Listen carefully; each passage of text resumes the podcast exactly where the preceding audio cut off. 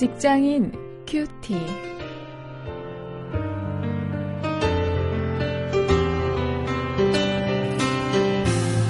여러분 안녕하십니까? 9월 14일 여러분에게 인사드리는 원용일입니다. 오늘도 고린도전서 11장 2절부터 16절 말씀을 가지고 오늘은 우리가 일터 속에서 겪을 수 있는 인간 관계를 주제로 해서 말씀을 함께 보시겠습니다. 오늘 묵상하실 말씀의 제목은 남녀 사이의 질서입니다.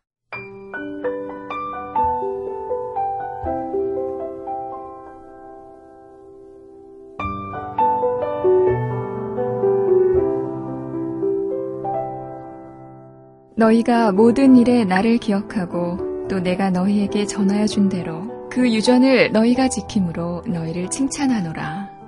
그러나 나는 너희가 알기를 원하노니 각 남자의 머리는 그리스도요 여자의 머리는 남자요 그리스도의 머리는 하나님이시라.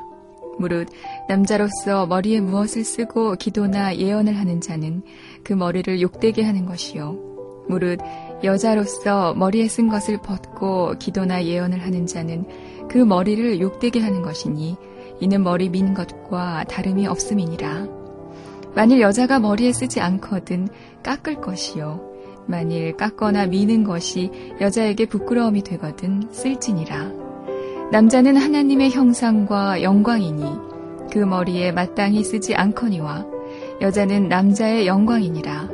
남자가 여자에게서 난 것이 아니요 여자가 남자에게서 났으며 또 남자가 여자를 위하여 지음을 받지 아니하고 여자가 남자를 위하여 지음을 받은 것이니 이러므로 여자는 천사들을 인하여 권세 아래에 있는 표를 그 머리 위에 둘지니라. 그러나 주 안에는 남자 없이 여자만 있지 않고 여자 없이 남자만 있지 아니하니라. 여자가 남자에게서 난 것 같이 남자도 여자로 말미암아 났으나 모든 것이 하나님에게서 났느니라. 너희는 스스로 판단하라. 여자가 쓰지 않고 하나님께 기도하는 것이 마땅하냐. 만일 남자가 긴 머리가 있으면 자기에게 욕되는 것을 본성이 너희에게 가르치지 아니하느냐. 만일 여자가 긴 머리가 있으면 자기에게 영광이 되나니 긴 머리는 쓰는 것을 대신하여 주신 연권이라. 변론하려는 태도를 가진 자가 있을지라도 우리에게나 하나님의 모든 교회에는 이런 규례가 없느니라.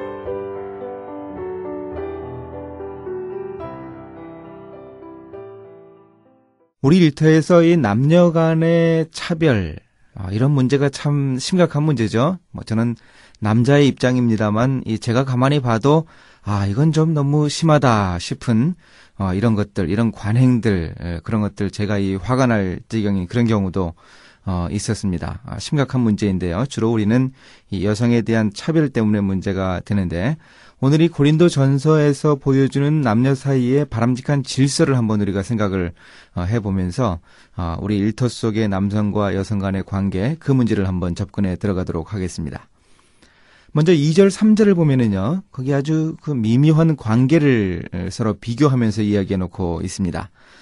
여기 지금 그 머리에 수건을 쓰는 문제에 대해서 고린도 교인들이 질문한 것을 이 바울이 답하고 있는데요. 그 바울의 논리가 바로 우리 시대 일터의 남녀 관계에 적용될 수 있습니다.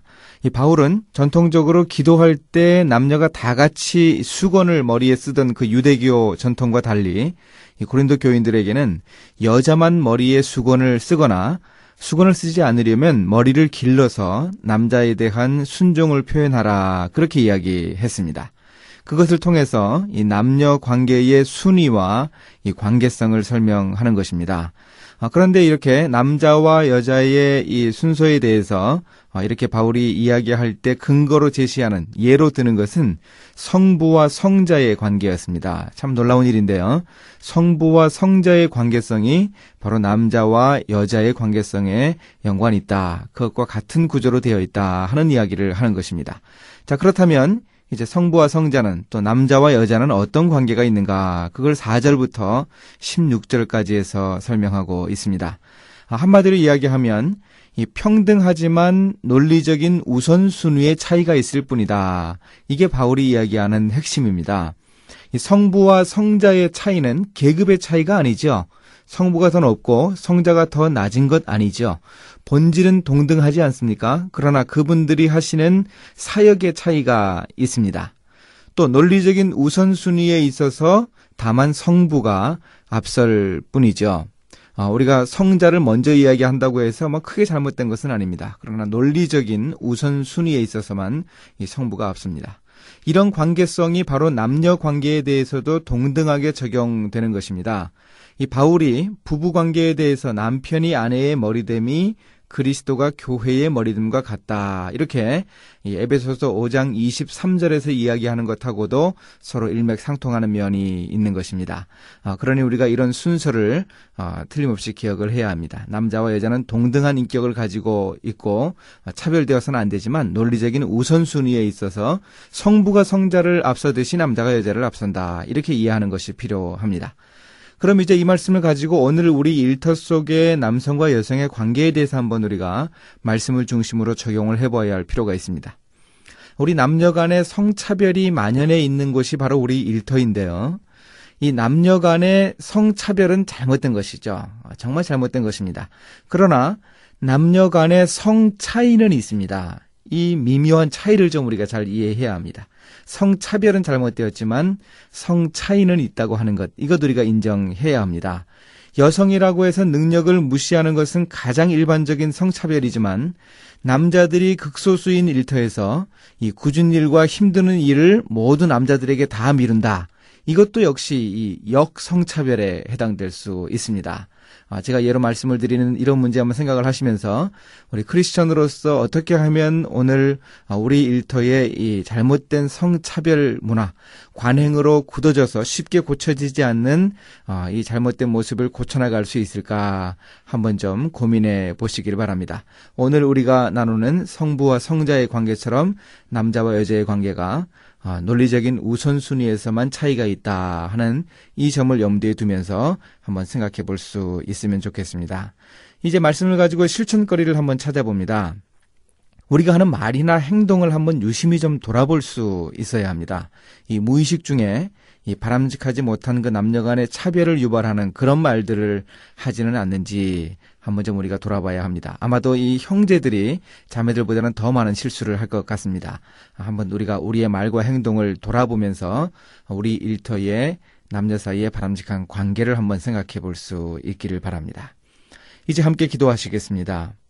남자와 여자를 동일하게 창조하신 하나님, 우리의 일터와 가정과 교회가 바람직한 남녀 간의 질서를 인식함을 통해서 바로 설 수 있도록 인도해 주시기를 원합니다.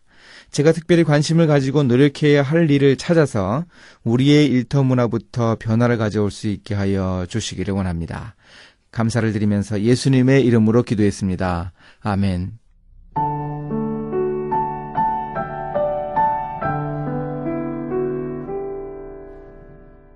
성희롱 방지법이 나온 이후 조금 달라졌을까요?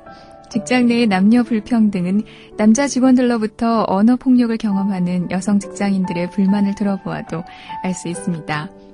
서울 리서치에서 몇 년 전에 조사한 통계를 보면 언어 폭력을 경험한 경우가 87.7%에 이르렀고 그중 성적 언어 폭력을 경험한 경우도 70%나 되었습니다.